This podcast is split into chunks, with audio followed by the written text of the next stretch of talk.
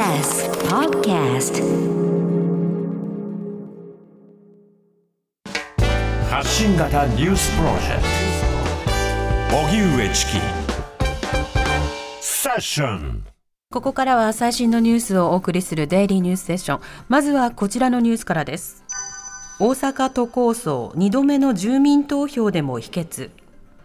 大阪市を廃止し、4つの特別区に再編する、いわゆる大阪都構想の賛否を問う住民投票が昨日行われ、開票の結果、賛成が67万5829票。反対が69万2996票と反対が賛成を上回り政令指定都市の大阪市の存続が決まりました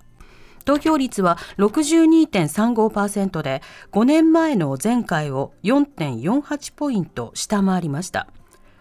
都構想を推進してきた大阪維新の会代表で大阪市の松井一郎市長は会見で民意をしっかり受け止めるとした上で次のように述べました。もうやることをやりました。全く後悔もないしあのー自分ではこれ以上できない。心が荒れてるというか。本当にそういう気持ちです。これはやっぱりけじめはつけなければなりません、えー市長の任期をもって僕の政治家としての任期は終了といたします。松井市長は2023年春までの任期を全うした上で政界を引退する意向を表明。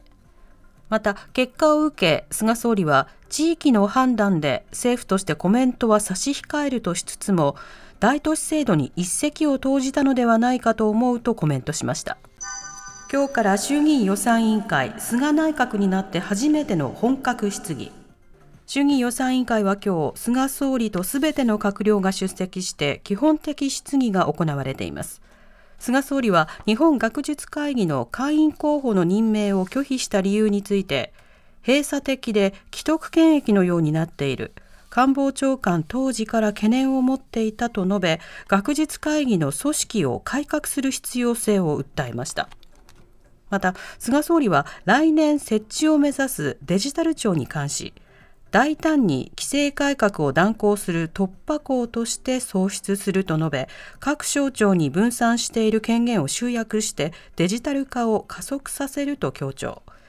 エネルギー政策については2050年の脱炭素社会実現に向けて原子力発電所を含むあらゆる選択肢を追求すると重ねて表明しました。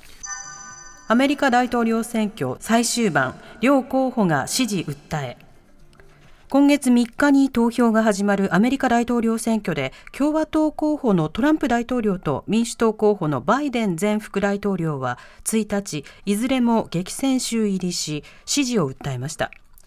トランプ氏は中西部のミシガン州や南部のノースカロライナ州など1日に5つの州を回る強行日程で追い込みをかける一方バイデン氏は東部ペンシルベニア州の2つの会場で人種差別解消などを訴え支持固めを図りました。政治サイトリアルクリアポリティクスによりますと全米平均支持率ではバイデン氏が7.2ポイント差でリードしていますが選挙結果を左右する激戦州では先月中旬には5ポイントあった差が今月1日には3.3ポイントまで縮まりトランプ氏が猛追しています。トルコ沖の地震死者は71人に。トルコとギリシャの沖合のエーゲ海で起きた地震でトルコ当局は1日国内の死者が69人。けが人は900人以上となったと発表しました。この地震の死者はギリシャ側の2人と合わせて71人となっています。現地ではマグニチュード4を超える余震がこれまで40回以上続いていて当局は住民に被害を受けた建物に立ち入らないよう呼びかけています。建物の倒壊はトルコ西部イズミルの中心部バイラクル地区の周辺に集中していますがバイラクル地区は地盤が柔らかい上に過去の地震の建物被害が修復されずに放置され被害が拡大した可能性が指摘されています。一方菅総理はこの困難を乗り越えるにあたり日本は常にトルコの皆さんと共にあるとお見舞いのメッセージを送りました。成田空港で出国前の PCR センターが営業開始。今日から成田空港から出国する人を対象にターミナル内で新型コロナウイルスに感染しているかどうかを調べる PCR センターが営業を始めました。出入国制限の緩和拡大によって出国者の増加が見込まれることから検査体制の拡充が求められていました。PCR センターは24時間営業で検査証明書発行の料金は3万9800円予約なしや時間外の場合の料金は4万6500円午前9時から午後5時以外は時間外受付となります。一方東京都は今日新型コロナウイルス感染が87人確認されたと発表しました。コロナで仕事がなかった。豚の不法解体容疑でベトナム国籍の男が供述。今年7月から8月頃自宅アパートの浴室で違法に豚1頭を解体した疑いで埼玉県に住む元技能実習生でベトナム国籍のチャンス・アン・コン容疑者29歳が逮捕され今朝送検されました。TBS のこれまでの取材でコン容疑者はコロナで仕事がなかったなどと話していることが分かっていますがその後の捜査関係者への取材で日本に来る時の借金70万円ほどが返済できておらずお金が欲しかったなどと供述していることが新たに分かりました。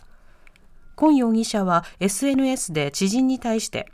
豚を買う人を紹介してなどとメッセージを送っていたということで警察は埼玉県や群馬県などで起きている家畜の連続窃盗事件への関与も含めて調べています。線路への落とし物ワイヤレスイヤホン増加中。ワイヤレスイヤホンが線路に落ちたケースが JR 東日本東京支社管内の7月から9月におよそ950件に上りました。ワイヤレスイヤホンはスマートフォンなどとコードでつながっていないため落としやすくまた高いもので数万円します。そのため乗客から回収の依頼があり列車を止めたり終電後に捜索することもあることから東京支社はあさっていやー本当に困ったとイヤホンとかけた標語のキャンペーンで注意を呼びかけます。ワイヤレスのイヤホンは最近では線路への落とし物のうち4分の1を占めており JR 東日本の東京支社は最近はマスクの位置を直そうとして落としてしまうことがある。電車に乗り降りする際やホームを歩いている時は気をつけてほしいとしています。